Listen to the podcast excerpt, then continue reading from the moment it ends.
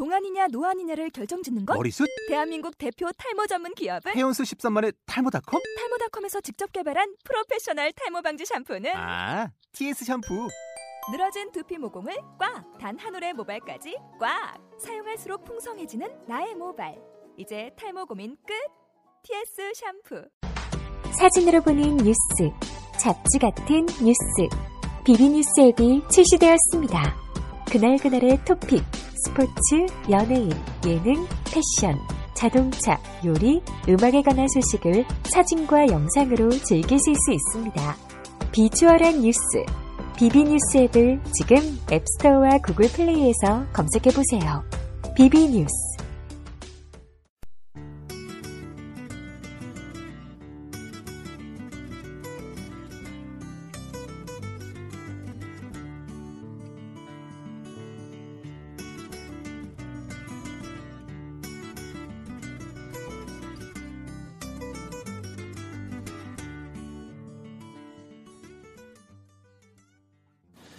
믿음의 책방 시작합니다.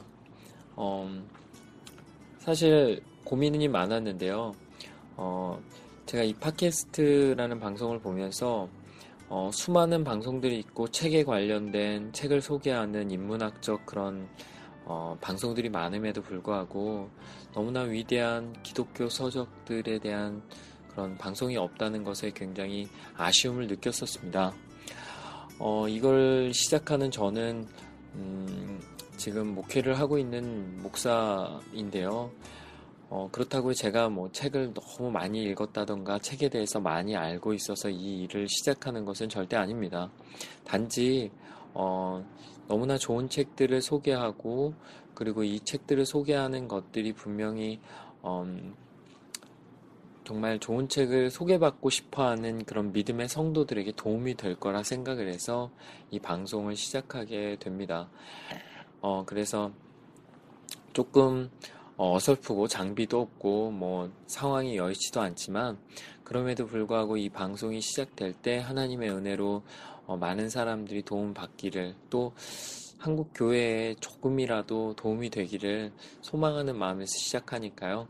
재밌게 들어주시고 또 혹시 의견이나 이런 것들이 있으면 올려주시면 음, 새겨 듣겠습니다. 뭐 다 고친다고 장담할 수는 없겠지만요.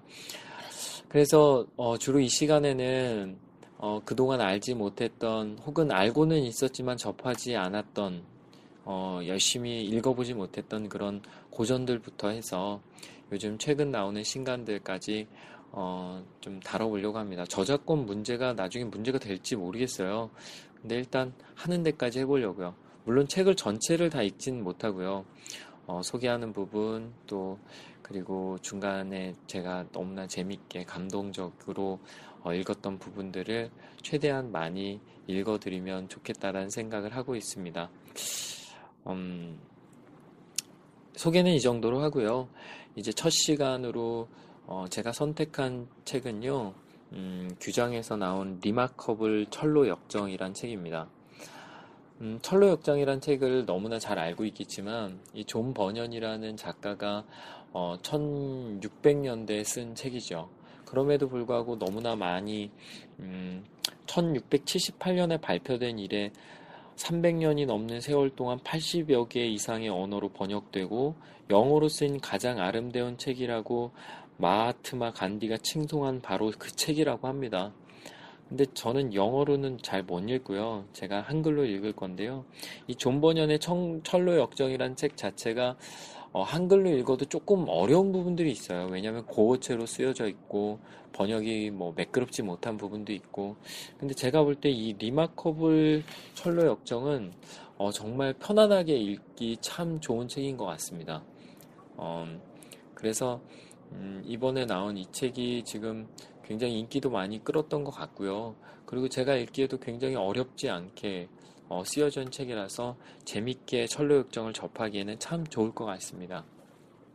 존 번연에 대해서는 알고 계시겠지만 어, 그가 정말 뭐 가난한 땜장이의 아들로 태어나서 가정 형편이 좋지 않아서 문법 학교에서 읽고 쓰기에 필요한 그런 초보적인 교육 말고는 평생 제대로 된 교육을 받지 못한 사람이었죠.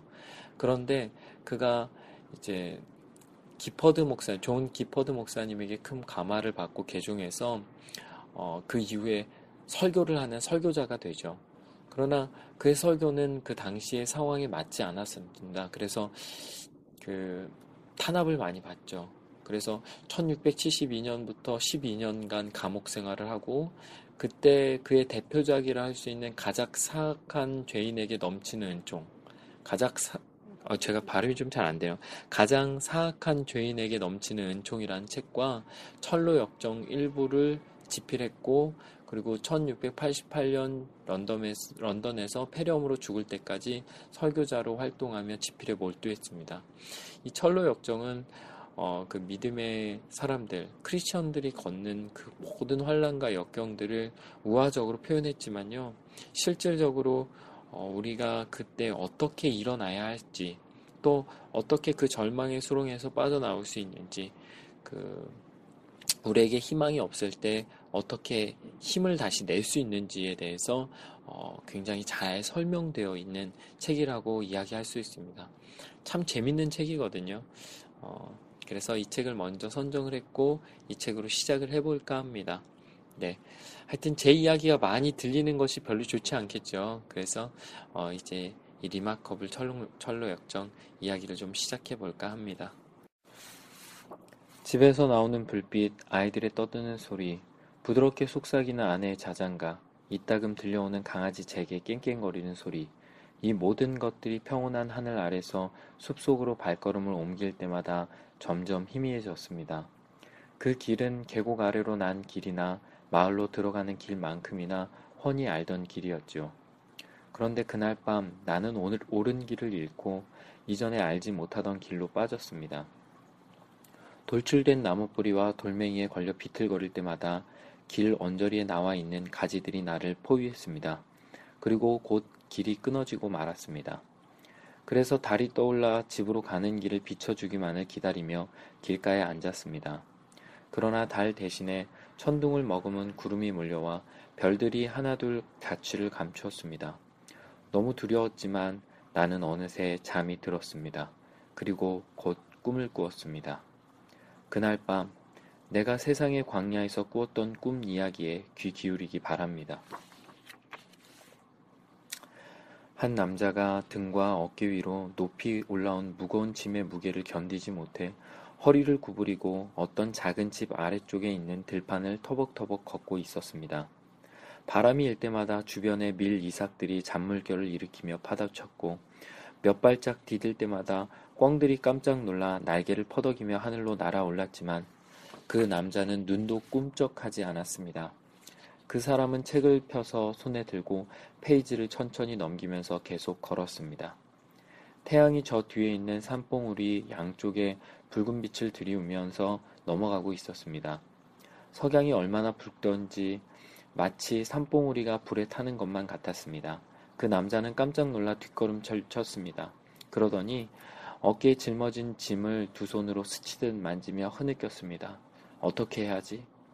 대답을 기대한 것은 아니었지만 어떤 음성도 들리지 않았습니다. 어스름하게 보랏빛으로 희미해지는 태양빛 말고 아무것도 변한 게 없었습니다. 그의 몸이 후들거렸습니다.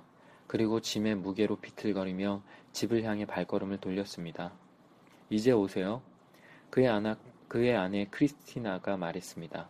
남편이 안으로 들어오자 그녀는 뒤로 물러서면서 혹시라도 짐이 자기 몸에 닿을까봐 벽에 찰싹 달라붙었습니다. 그녀는 남편의 뒤로 보이는 산봉우리를 잠시 쳐다보더니 이내 문을 닫았습니다. 그녀의 남편 크리스천은 아이들을 멍하니 바라보고 있었습니다. 아이들도 놀이를 멈추고 아빠의 모습을 얼떨떨하게 바라보았습니다. 그때 크리스티나가 그들 사이에 껴들어 나지막히 말했습니다. 여보, 짐을 내려놓으세요. 일단 내려놓고 무슨 문제인지 말해봐요. 그가 짐을 내려놓으려 하는 것 같았습니다. 그는 자기 자신의 몸에 꽁꽁 묶여있는 짐을 풀려고 가죽끈으로 손을 가져갔지만 도저히 풀 수가 없었습니다. 큰아들 야고보가 칼을 가져올게요 라며 부엌으로 달려갔습니다.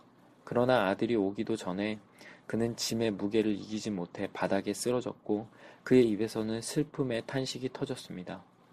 여보, 우리, 우리는 멸망의 도시에 살고 있어요. 그가 흐느꼈습니다. 당신은 저 산 불이 보이지 않소? 그 불이 곧 우리에게로 올 거요. 그렇지만 나는 당신을 구해줄 수가 없을 거요. 그가 잠시 멈추었다가 다시 말했습니다. 아니, 나 자신조차도 구할 수 없을 거예요. 아니에요, 여보. 크리스티나가 남편을 진정시키며 말했습니다. 당신이 본 건 석양일 뿐이에요. 그녀는 야고보와 큰딸 캐서린에게 아빠를 일으키게 도와달라고 손짓했습니다. 아니, 그건 석양이 아니라오. 크리스천은 고개를 저으며 중얼거렸습니다. 그건 석양이 아니야. 야고보와 캐서린이 아빠를 질질 끌다시피 하면서 침대로 옮겼고 또 다른 딸 리브가와 막내 아들 다윗은 두꺼운 이불을 가져왔습니다. 귀여운 강아지 잭은 귀와 꼬리를 축 늘어뜨리고 주인의 침대 옆에 누웠습니다. 그러나 크리스천은 몸에 단단히 묶여있는 짐 때문에 고뇌하며 밤새 몸부림쳤습니다. 이튿날 아침 크리스티나와 크리스티나가 방에 들어와 커튼을 활짝 열어 젖혔습니다. 밝은 빛과 푸른 하늘이 안으로 쏟아져 들어왔고 밤새 꼼짝도 하지 않던 잭이 벌떡 일어나 꼬리를 흔들었습니다. 여보, 크리스티나가 속삭였습니다. 눈을 뜨고 일어나 봐요. 세상은 언제나 그랬듯이 그대로 있어요. 밤새 아무 일도 일어나지 않았어요. 그러나 크리스천이 눈을 떴을 때 그의 두 눈은 붉게 충혈된 채로 슬픔에 잠겨 있었습니다.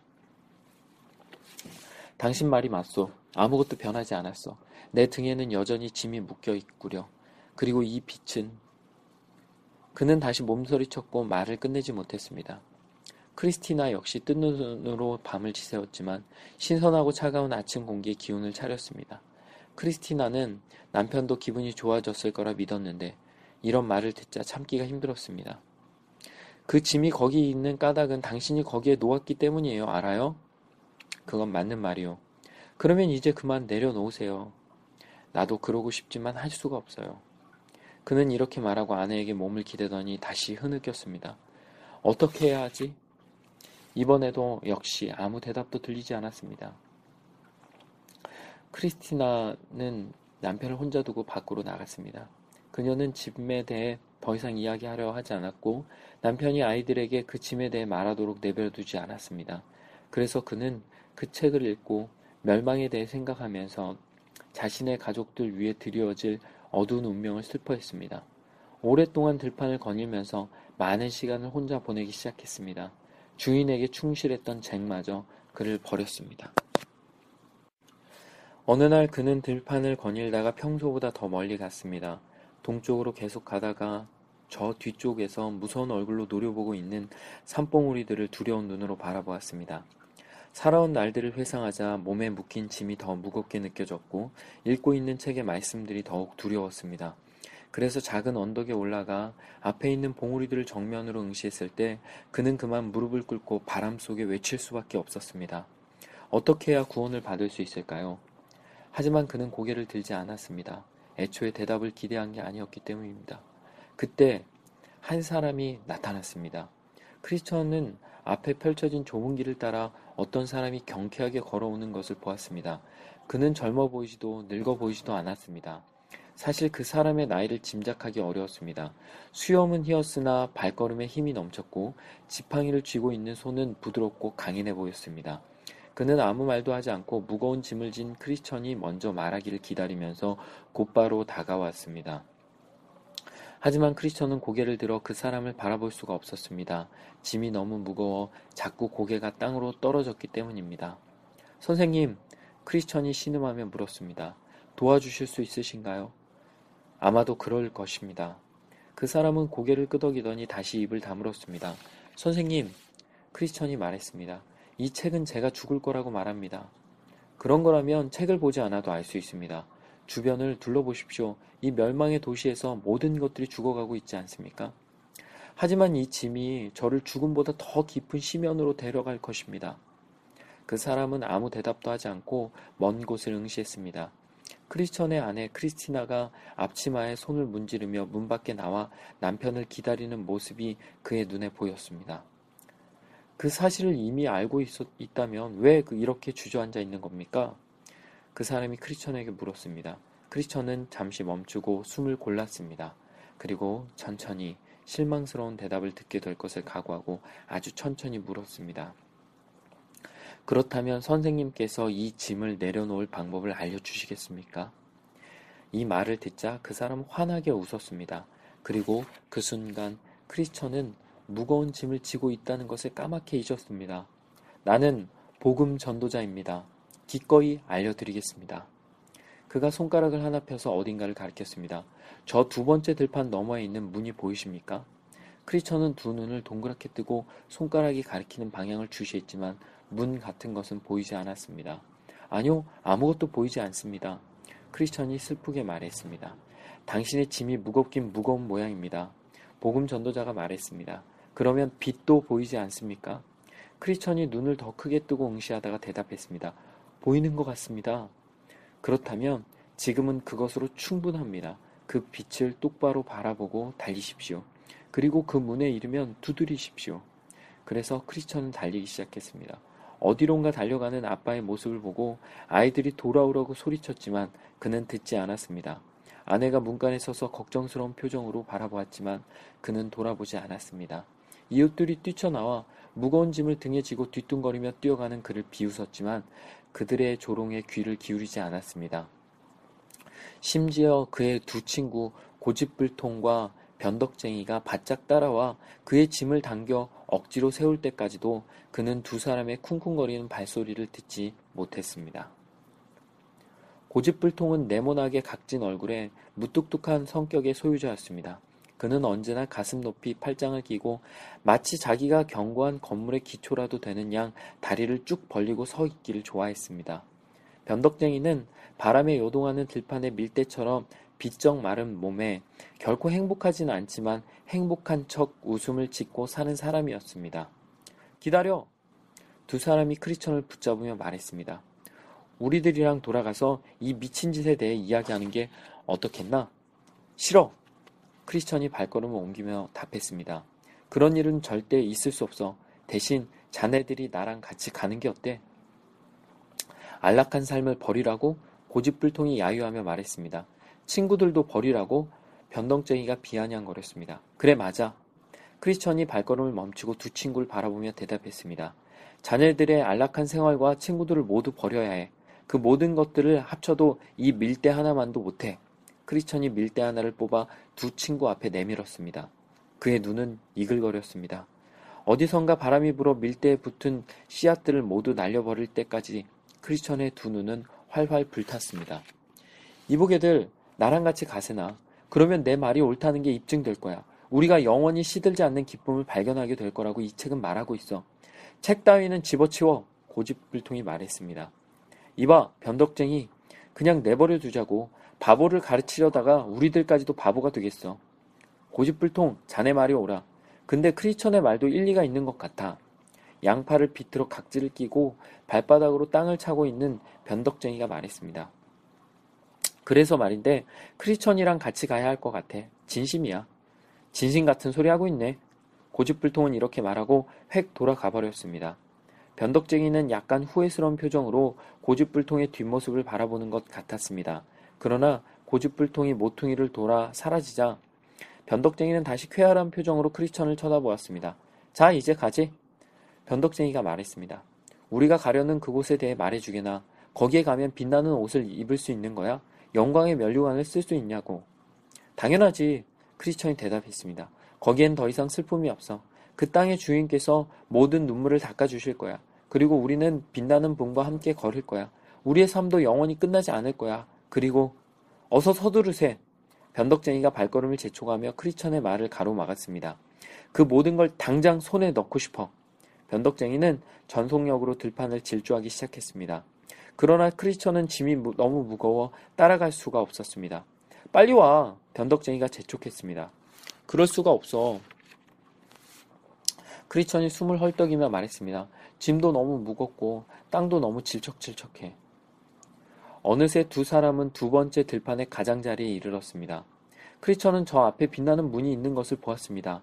그러나 발걸음을 옮길 때마다 땅이 더 질척거려 발이 푹푹 빠지는 것 같았습니다. 더욱이 등에 진 짐의 무게 때문에 크리스천은 발목까지 진흙에 빠졌습니다. 그러나 변덕쟁이는 진흙 땅을 걷는 게 전혀 불편해 보이지 않았습니다. 그는 한 걸음 힘겹게 발을 떼는 크리스천에게 신경을 쓰지 않았으며 빛나는 옷에 황금 면류관을 쓰고 있는 자신의 모습을 상상하는데 온 정신이 팔려 있었습니다. 그런데 갑자기 땅이 푹 꺼지는 것을 느꼈습니다. 그리고 그 순간 두 사람은 비명을 지르며 수렁에 빠졌습니다. 사실 그곳은 이미 많은 사람들을 죽음으로 이끈 곳입니다. 심지어 짐승들도 그 근처를 얼씬거리지 않았습니다. 사냥개들에게 쫓기던 여우조차도 그 수렁의 진녹색 물에 빠지기보다 차라리 돌아가서 싸우는 편을 택할 정도였으니까요.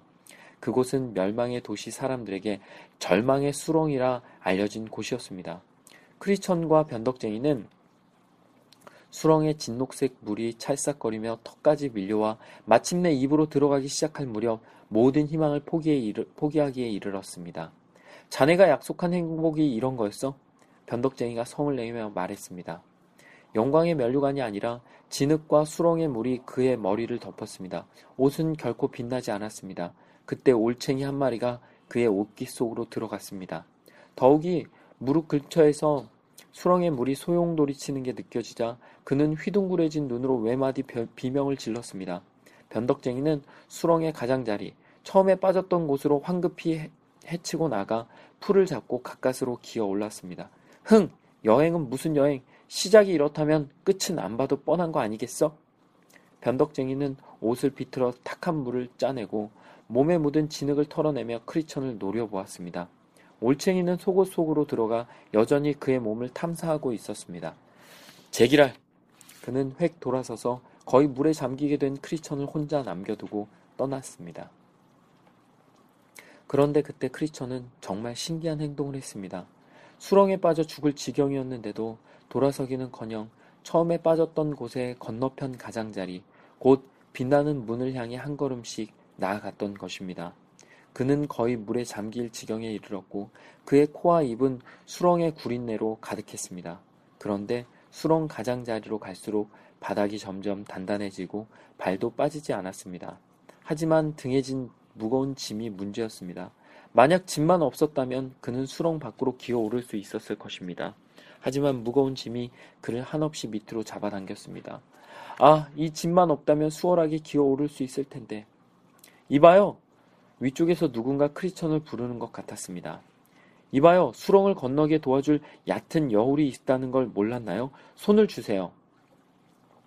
크리천은 있는 힘을 다해 손을 머리 위로 뻗었습니다.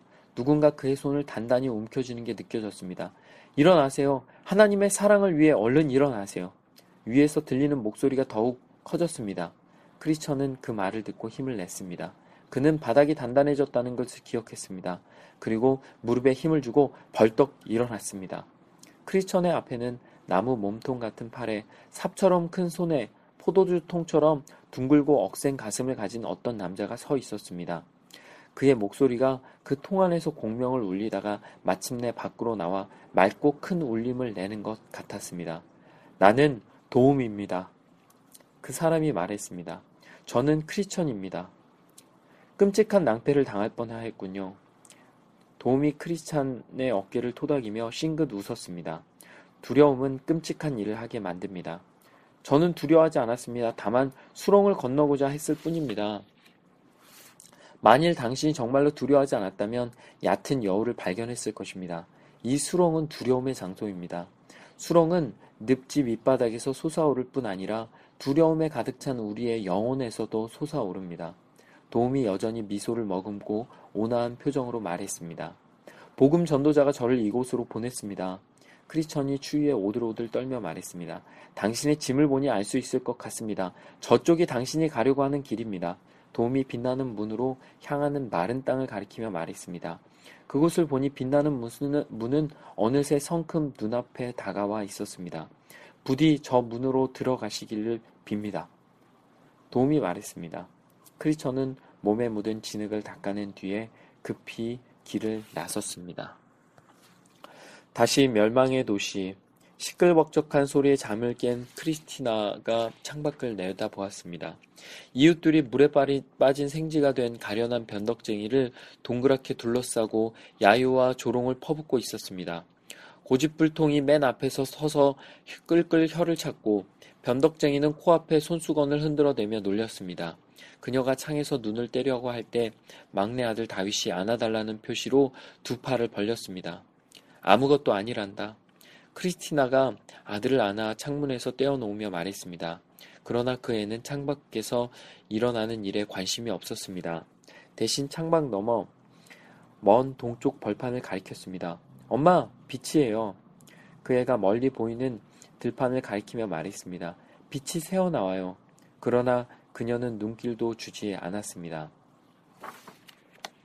크리스천은 길 중간에서 발걸음을 멈추었습니다. 그리고 가죽끈을 더욱 조여 짐을 자신의 몸에 단단히 동여맸습니다.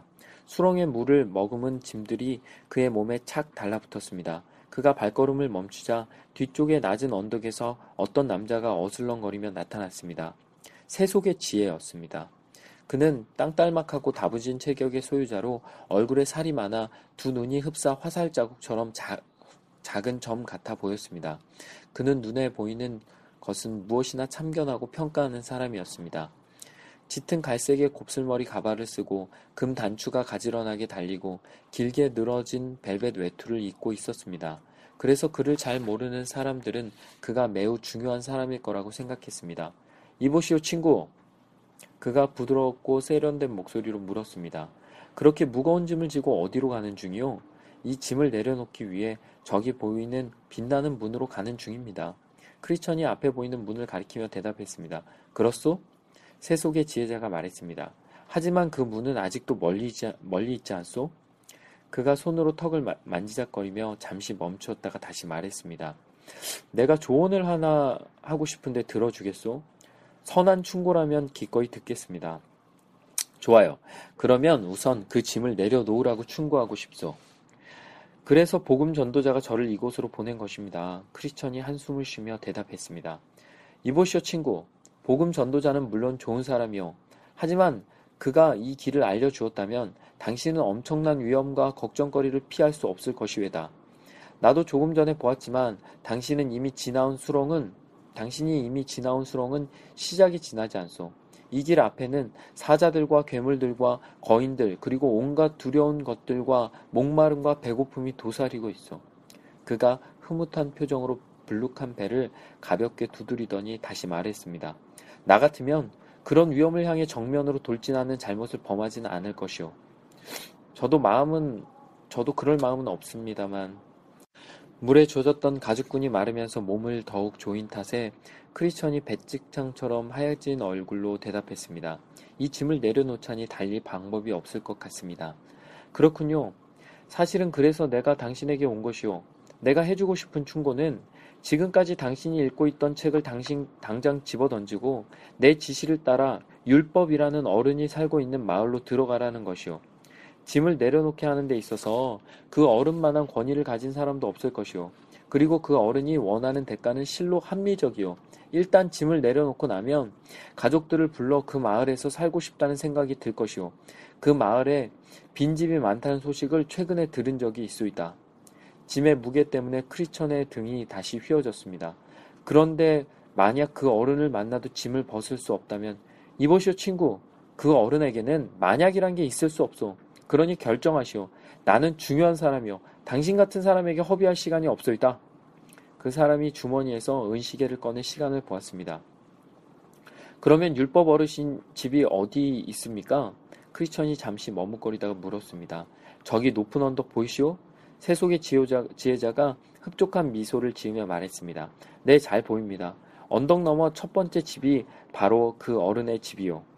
세속의 지혜자는 코트 안주머니에서 서류를 꺼내 뭔가를 확인하더니 어디론가 사라졌습니다. 크리스천은 무거운 짐을 다시 한번 끌어당긴 다음 높은 언덕을 향해 가기 시작했습니다. 그러나 발을 뗄 때마다 짐이 더 무거워졌고 가죽끈이 팽팽하게 조여왔습니다. 언덕에 가까이 이르자 언덕이 살아있는 것처럼 눈앞에 다가왔습니다. 육중한 돌덩이들이 경사면을 타고 굴러내렸고 갈라진 틈에서 불이 뿜어져 나왔고 바위들은 시뻘겋게 달궈져 있었습니다. 그래도 크리스천은 조심조심 앞으로 나아갔습니다. 그러나 가까이 가면 갈수록 산처럼 높은 언덕이 그의 머리 위로 쓰러질 것만 같았습니다. 크리스천은 그 자리에서 무릎을 꿇었습니다. 그리고 세속의 지혜자의 충고를 들었던 것을 후회하기 시작했습니다. 일어나시오. 어디선가 목소리가 들렸습니다. 크리스천이 들어본 목소리였습니다. 복음 전도자였습니다. 하지만 크리스천은 너무 부끄러워 일어날 수가 없었습니다. 일어나시오! 복음 전도자가 다시 소리쳤습니다. 그리고 크리스천의 겨드랑이 사이로 손을 넣어 일으켰습니다. 크리스천은 복음 전도자의 눈동자를 응시했습니다. 검은 눈동자가 타오르고 있었습니다. 믿음이 작은 연약한 인간이여 어찌 그리도 빨리 고든 길에서 벗어난단 말이오. 세속의 지혜자가 이 길로 가라고 충고하기에 그런데 세속의 지혜자는 어디로 사라지고 당신만 여기 있단 말입니까? 당신은 고되지만 옳은 길에서 벗어나게 하는 사람, 지금 당장은 보화를 주는 것 같지만 결국에는 죽음을 안겨줄 사람, 지금도 당신의 머리 위로 넘어지고 있는 이 언덕의 노예인 율법이라는 자의 속임수에 당신을 넘길 사람의 충고를 듣고 말았습니다. 크리처는 그 말을 듣고 다시 무릎을 꿇었습니다. 저는 길을 잃고 말았습니다. 제게 희망이 없는 겁니까? 제가 그 문을 향해 다시 돌아갈 수 없는 겁니까? 진심입니까? 복음 전도자가 물었습니다. 사자들과 괴물들과 거인들, 그리고 온갖 두려운 것들과 목마름과 배고픔까지 각오하겠다는 말씀입니까? 만약 그 길이 고되지만 옳은 길이라면 그 모든 것을 견디겠습니다. 그렇다면 하나님의 도우심과 은혜로 능히 할 수 있을 것입니다. 복음 전도자가 크리스천의 어깨 위에 손을 얹고 말했습니다. 이제 일어나 임마누엘의 축복을 의지하고 가십시오. 부디 그 문으로 들어가시기를 빕니다. 크리스천이 일어나자 복음 전도자는 호련히 사라졌습니다. 크리스천은 바위들이 굴러 떨어지는 산에서 급히 방향을 틀어 왔던 길을 되짚어 돌아갔습니다. 죄를 범하는 금지된 땅에 발을 들여놓았다가 급히 돌아가는 사람처럼 빠르게 걸었습니다. 마침내 고든 길로 나왔습니다. 거기엔 그가 아는 사람들이 많이 있었습니다. 이웃 마을에서 온 사람들이 그를 불렀지만 그는 대꾸하지 않고 그냥 지나갔습니다. 세속의 지혜자가 이런 식으로 내 충고를 무시하기요? 라고 사납게 소리쳤지만 크리처는 쳐다보지도 않았습니다. 크리처는 그들 모두를 지나쳐 빛나는 문을 향해 나아갔습니다. 그리고 그는 곧 빛나는 문 앞에 도착했습니다. 그 문은 지금까지 보았던 다른 어떤 문보다 더 높고 견고했습니다. 화강암들을 정교하게 맞춰 조금의 틈새도 보이지 않는 튼튼한 벽 가운데에 우뚝 서 있었습니다. 문 위로는 빛나는 횃불이 놓여 있었고 양쪽에 가로로 박힌 여러 개의 검은 쇠퇴들이 목재로 된 문을 튼튼하게 지탱하고 있었습니다. 그 쇠퇴들 끝에 달린 경첩 또한 너무 견고해서 꿈쩍도 하지 않을 것 같았습니다. 크리처는 나무의 무게를 재려는 듯 문에 손을 뻗었지만 재빨리 손을 거두었습니다. 그 문, 문의 표면이 오, 온통 오래된 핏자국으로 덮여 있었기 때문입니다. 어떻게 들어가지? 크리천이 난감한 표정을 지으며 말했습니다. 바로 그때 어디선가 화살이 날아와 그의 왼쪽 어깨를 스치고 지나가 문에 꽂혔습니다. 그리고 곧바로 다른 화살이 조금 전에 그가 손을 댔던 곳에 꽂혔습니다. 그는 짐의 무게로 넘어지지 않을 만큼 최대한 몸을 웅크리고 주변을 살펴보았습니다.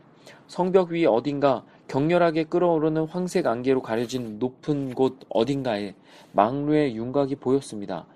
그러고 보니 바람을 타고 흐릿한 소리가 들리는 것 같았습니다.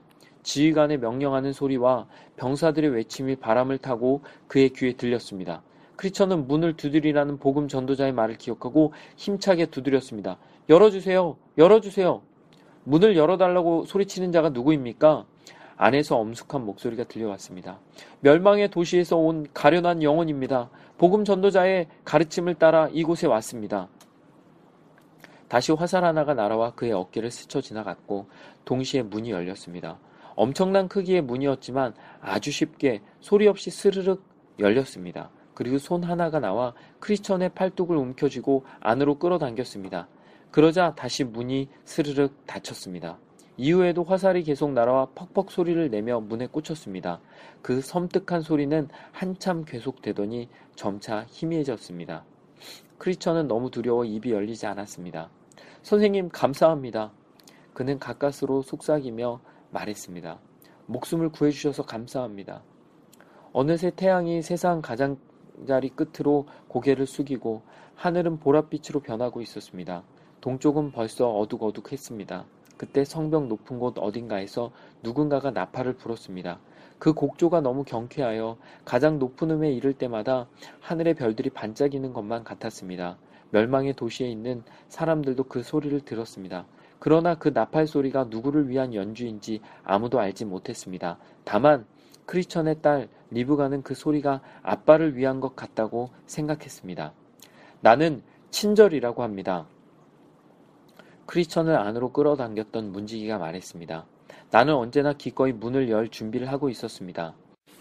그런데 바알세불의 화살은 날카롭고 치명적입니다. 아까 당신이 맞을 뻔한 바로 그 화살이지요. 많은 사람들이 문을 두드리고, 두드리려고 하다가 문 앞에서 죽고 말았습니다. 크리처는 검게 얼룩진 핏자국이 생각나 부르르 떨었습니다. 지나간 일 때문에 진저리를 치는 것은 당연합니다. 친절히 말했습니다. 그러나 이제 끝난 일입니다. 미래를 보십시오. 빛나는 문이 당신에게 열렸으니 아무도 닫지 못할 것입니다. 제 말이 복음 전도자가 말한 그대로 아닙니까? 친절히 은은한 미소를 짓더니 크리천의 손을 잡아 끌며 물었습니다. 그런데 혹시 그의 말을 의심한 적이 있습니까?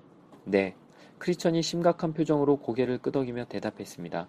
절망의 수렁에 빠져 거의 죽을 뻔했을 때, 그리고 율법이라는 자를 찾으려고 길에서 벗어났을 때 이렇게 두 번 의심했습니다. 그의 언덕은 많은 사람들에게 죽음을 안겨주었습니다. 그리고 앞으로도 많은 사람들을, 많은 사람들을 죽음으로 이끌 것입니다. 그곳에서 도망쳤다니 정말 다행입니다. 크리처는 아무 말도 하지 않고 고개를 끄덕이며 친절의 말을 들었습니다. 그런데 당신 혼자만 길을 떠났습니까? 친절히 물었습니다. 아무도 따라오지 않았습니까? 제 친구 고집불통과 변덕쟁이가 따라왔었습니다. 하지만 여기까지 동행하지는 않더군요. 그렇습니다. 당신 가족들은 따라오지 않았습니까? 네. 두 사람은 각자의 생각에 잠겨 잠시 동안 말없이 걸었습니다. 문에서 조금 걸어 들어가자 고든 길이 나왔습니다. 너무나 고다 그 길에 있는 나무들과 언덕 그 길 밖에 있는 냇물마저도 벌벌 떠는 것처럼 보였습니다. 초저녁 별들이 어둑어둑 하늘을 수놓았습니다. 크리처는 어스름한 초저녁 별빛 아래서 아내와 아이들을 데리고 계곡을 산책하던 기억이 떠올랐습니다. 그러자 멸망의 도시에 남아있는 가족들이 걱정되었습니다. 모든 게 다 잘 될 것입니다. 친절히 말했습니다. 크리처는 깜짝 놀라 친절을 바라보았습니다. 어, 이 사람이 내 마음을 다 읽고 있는 것인가? 그리고 크리처는 혼자말로 대답했습니다. 그래, 모든 게 다 잘 될 거야. 예, 모든 일이 다 잘 될 겁니다. 친절은 이렇게 말한 뒤에 잠시 멈추었다가 다시 말을 이었습니다. 크리천, 이 길을 따라 곧장 가십시오. 고든 길을 벗어나지 마십시오. 좌로나 우로나 치우치지 마십시오. 그렇지만 만약 제가 선택을 해야 할 때마다 고든 길, 좁은 길을 택하십시오. 고되지만 옳은 길을 말씀하는 것이지요. 크리스천이 말했습니다. 알겠습니다. 그런데 제 짐은 어떻게 합니까? 제가 할 수만 있다면 기꺼이 벗겨드리겠지만 크리스천은 친절히 자기 짐을 덜어줄 수 없다는 것을 알았습니다. 크리스천은 크게 심호흡한 뒤에 짐을 단단히 짊어졌습니다. 그러면 저는 이 길로 계속 가겠습니다. 친절은 아무 말도 하지 않았습니다.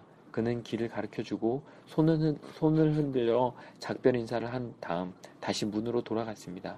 아마도 문을 두드릴 또 다른 순례자를 맞으러 가는 것이겠지요. 크리스천은 그날 하루는 다른 어떤 날과 비교할 수 없는 귀한 날이었습니다. 그날 아침만 해도 그는 어렸을 때부터 알고 있던 들판을 걷고 있었습니다. 그런데 지금은 어떻습니까? 이전에 결코 알지 못했던 길, 심지어는 들어보지도 못했던 길을 걷고 있지 않습니까? 그는 오래전부터 읽어왔던 그 책을 손에 들고 읽으며 길을 걸었습니다.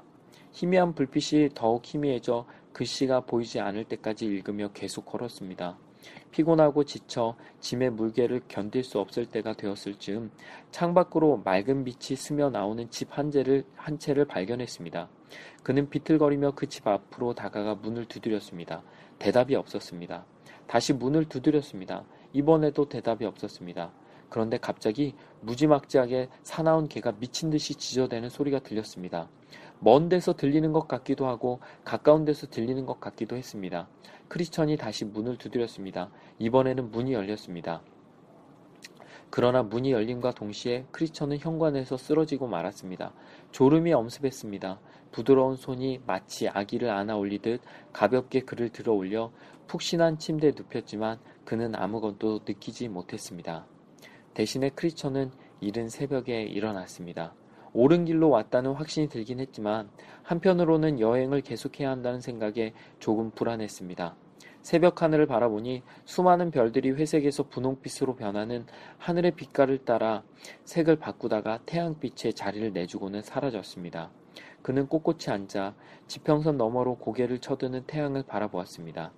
둥근 태양이 모습을 드러내자 그때까지 침묵했던 새들이 갑자기 짹짹거리고 휘파람을 불며 유쾌한 합장을 시작했습니다. 그 소리가 얼마나 맑고 순수하던지 크리처는 새들이 새벽을 처음 맞는 것일지도 모른다는 생각을 했습니다. 매일 새로운 기적이 일어납니다. 당연히 일어날 거라고 기대했던 일이 일어나는 것이야말로 기적입니다. 크리처는 깜짝 놀라 소리가 나는 곳으로 몸을 돌렸습니다. 아무 인기척이 없었기 때문입니다. 크리처는 그렇게 말한 사람의 생김새를 표현할 말을 찾을 수가 없었습니다. 그리고 나중에 그런 질문을 받았을 때에도 자기가 보았던 그 사람의 모습을 묘사할 수가 없었습니다. 그는 단지 그 사람은 기쁨이 충만했습니다. 사실 기쁨이란 말로는 부족하고 마음 놓고 신뢰할 수 있는 그런 사람이었습니다. 라고만 말하곤 했습니다. 크리처는 그 사람이 어떻게 생겼는지 아무것도 기억할 수 없었습니다. 나는 해설자입니다. 그 사람이 말했습니다. 당신에게 몇, 도움이 될 만한 몇 가지를 보여드리겠습니다. 해설자는 크리스천의 대답을 기다리지도 않고 방문을 열고 복도로 나갔습니다. 방문을 열자 미풍이 들어와 해설자가 들고 있던 촛불들이 깜빡거렸고 동시에 그림자들이 벽에서 춤을 추, 추었습니다. 크리스천은 해설자를 따라 긴 통로로 내려갔습니다. 통로 양쪽에는 열려진 문들이 있었고 그 문들은 각각 방으로 통했습니다. 그러나 모든 방에 다 들어가지는 않았습니다. 그들이 처음으로 들어간 방은 오싹할 정도로 추웠습니다. 그래서 하품을 꾹꾹 참고 있던 크리처는 정신이 번쩍 들었습니다. 벽에는 어떤 남자가 하늘을 바라보고 있는 그림이 걸려 있었습니다. 그 남자는 크리천이 가지고 있었던 것 같은 책인 성경을 손에 들고 있었고 보석으로 장식된 황금 면류관을 머리에 쓰고 있었습니다. 그리고 그 남자의 등 뒤로 좁은 길이 길게 펼쳐져 있었습니다. 크리처는 그 부분을 유심히 살펴보았습니다. 그림의 배경에는 빛나는 문과 율법의 언덕과 절망의 수렁과 심지어 자신이 살던 곳까지도 볼 수 있었습니다. 이 그림은 무엇을 의미합니까? 크리스천이 물었습니다.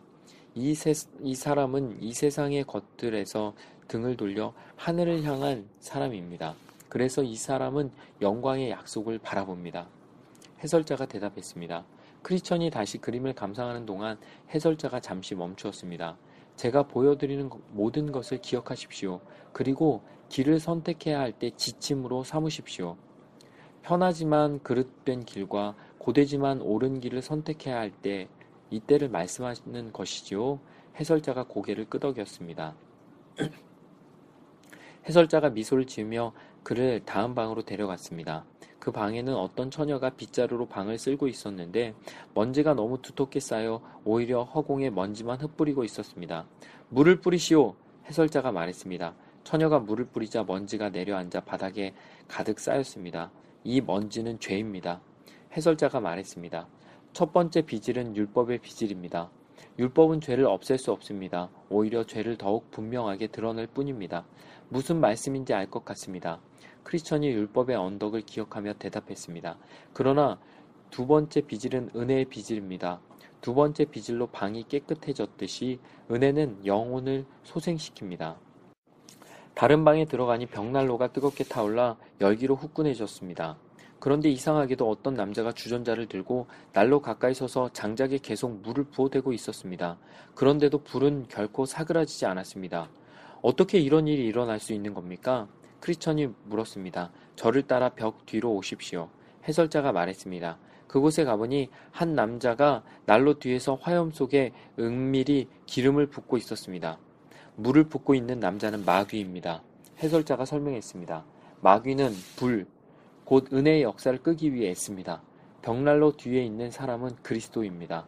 그리스도는 사람들 마음 안에서 이미 시작된 은혜의 역사를 더욱 촉진시키기 위해 조용하고 은밀하게 일하고 계십니다. 크리스천은 진지하게 진지한 표정으로 고개를 끄덕였습니다. 방 두 개를 더 보여드리겠습니다. 아마 다음 방을 보시면 두려울 것입니다. 그들은 높은 곳에 있는 방으로 들어갔습니다. 그 방의 바닥에는 아무것도 깔려 있지 않았습니다. 모퉁이에 놓인 흔들리는 촛불 하나가 음침한 얼굴로 철장 안에 웅크리고 있는 사람에게 옅은 빛을 던지고 있었습니다. 해설자님, 이 사람은 누구입니까? 제가 누구인지 알고 싶은가요? 철장 안에서 희미한 목소리가 들려왔습니다. 누구냐고요? 누구라도 제가 될 수 있습니다. 당신도 저처럼 될 수 있습니다. 나는 절망입니다. 슬프게도 그는 모든 것을 포기한 것 같았습니다. 나도 한때 당신처럼 천성을 향해 길을 떠났습니다. 그러나 길을 잃고 다른 길로 빠지고 말았습니다. 그래서 지금은 영원히 길을 잃어 이렇게 철장 안에 갇힌 것입니다. 거기서 나올 방법은 전혀 없습니까? 전혀 없습니다. 회개하고 다시 옳은 길로 들어서면 되지 않습니까? 그럴 수 없습니다. 왜 그럴 수 없는 것입니까? 나를 그냥 내버려 두십시오. 자꾸 희망적인 말로 나를 괴롭히지 마십시오. 나는 절망입니다. 나는 길을 잃었습니다. 크리처는 해설자를 따라 밖으로 나왔습니다. 크리처의 얼굴에는 슬픔이 가득했습니다. 저 사람에겐 희망이 없는 것입니까? 한 가지 있습니다. 해설자가 대답했습니다. 그 한 가지 희망이 무엇이냐고 크리천이 묻기도 전에 밝은 은색 갑옷을 입은 어떤 사람이 두 사람 앞을 지나 통로를 따라 내려갔습니다. 그를 따라가 보니 어떤 문의 사람들이 초종한 표정으로 옹기종기 모여 앉아 방에 들어가려다가 이내 되돌아오는 게 보였습니다. 조금 전에는 보이지 않았던 사람들이었습니다. 문 옆에는 책상이 놓여 있고 책상 뒤에 어떤 사람이 앉아 가지런히 줄이 쳐진 책에 무엇인가를 적고 있었습니다. 방에 들어가기를 원하는 사람들의 이름을 받아 적는 모양이었습니다. 그런데 그 사람 바로 뒤 방 앞쪽에 어둠의 기사들이 검은 창을 들고 무섭게 서 있었습니다. 밖에서 기다리는 사람들은 그들이 너무 무서워서 감히 안으로 들어가지 못했습니다. 그때 은색 갑옷을 갑옷 차림에 빛나는 기사가 책상 뒤에 앉아 있는 사람에게 뚜벅뚜벅 걸어 들어갔습니다. 그는 내 이름을 기록하시오 라고 단호하게 말한 뒤 거침없이 검을 빼들어 어둠의 기사들에게 달려들었습니다. 무기들의 챙챙거리는 소리는 크리스천이 상상할 수 있는 어떤 소리보다 컸습니다. 어둠의 기사 하나가 뾰족한 창으로 빛나는 가사, 기사의 가슴을 겨누었습니다. 그러자 그가 창 끝을 싹둑 베어버렸습니다.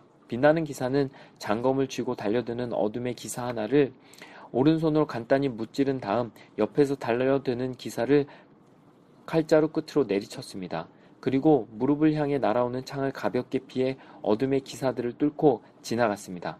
그는 약간 부상을 당했지만 여전히 강했습니다. 희망이 있다는 말이 무슨 뜻인지 알 것 같습니다. 빛나는 기사가 싸우는 모습을 보고 난 크리스천이 미소를 지으며 말했습니다. 당연히 그러실 줄 알았습니다. 해설자가 말했습니다. 해설자님, 다른 방도 볼 수 있습니까? 아니요. 제가 배워야 할 교훈이 더 이상 없다는 말씀입니까? 물론 당신은 더 많은 것을 배워야 합니다. 해설자가 크리스천의 팔꿈치를 잡아 끌며 말했습니다. 하지만 이 모든 방이 당신을 위한 것은 아닙니다. 이 가운데에는 나중에 올 사람을 위한 것들도 있습니다. 아마 다른 종류의 교훈들이 당신을 기다리고 있을 것입니다. 두 사람은 통로를 내려가 돌로 된 부엌으로 들어갔습니다. 회반죽을 칠한 벽들이 부엌의 온기를 반사했고 얇게 쪼갠 장작이 타는 냄새와 빵 굽는 냄새가 섞여 묘한 향을 풍겼습니다. 투박한 나무 식탁에는 아침상이 차려져 있었습니다. 음식은 수수하고 소박했지만 긴 여정 동안 바라던 식단이었습니다. 두 사람은 아침 식사를 마친 뒤에 밖으로 나왔습니다. 크리처는 앞에 있는 길을 바라보았습니다. 거칠었지만 매우 고된 길이었습니다. 견고하고 높은 벽이 그 길을 따라 길게 뻗어 있었습니다. 크리스천은 아직 무거운 짐을 내려놓지 못했지만 여행을 다시 시작하고 싶었습니다. 보혜사 성령님께서 당신과 늘 함께 하셔서 그곳으로 이끌어 주시기를 기도합니다. 해설자가 두 손을 높이 들고 축복했습니다. 크리스천은 해설자와 작별한 뒤에 길로 들어섰습니다. 그는 해설자에게 짐을 덜어줄 수 있겠냐고 묻지 않았습니다. 때가 이르면 짐이 풀릴 때가 올 거라고 믿었기 때문입니다. 그는 그때가 언제인지 몰랐지만 그때는 점점 다가오고 있었습니다. 크리스천은 가파른 언덕 아래에 이르렀습니다. 언덕 한쪽 옆에는 어두운 무덤이 입을 쩍 벌리고 있었습니다. 그는 구부정하게 몸을 구부리고 언덕을 오르기 시작했습니다. 그러나 오르면 오를수록 경사가 급해져 거의 기어서 올라가야 했습니다. 그는 마지막 힘을 다해 언덕 꼭대기에 올라 위를 쳐다보았습니다. 거기에는 놀랍게도 그리스도의 십자가가 있었습니다. 그리고 어느 때보다 더 밝은 태양이 거무스름한 나무 십자가에 빛을 비추었습니다. 그 순간 짐을 동염했던 가죽끈이 느슨해졌습니다. 끈이 스르륵 풀렸습니다. 무거운 짐이 무게 중심을 잃고 땅에 떨어졌습니다. 언덕 아래로 구르며 부서지기 시작했습니다. 점점 빠르게 굴러 열린 무덤. 참 감동적이지 않습니까? 어, 그 등에 있던 무거운 짐들, 크리스천이 메었던 그 무거운 짐들이 십자가 앞에서 다 떨궈져 나갈 때, 아, 이때 감격 너무너무 좋죠. 이 책을 다 읽을 수는 없지만 이 정도면 얼마나 많은 어려움들을 해소하며 어, 우리가 크리스천의 길을 가게 되는지에 대해서 이야기가 어느 정도 된 것 같습니다. 어쨌든 다음 시간에는요, 음, 다른 책으로 좀 들고 올 텐데 아직 책을 예고하기에는 제가 준비가 좀 덜 돼 있네요. 어쨌든 어, 항상 행복하시고 좋은 하루 보내시고 또 주님 안에서 샬롬 하시기를 간절히 소망합니다.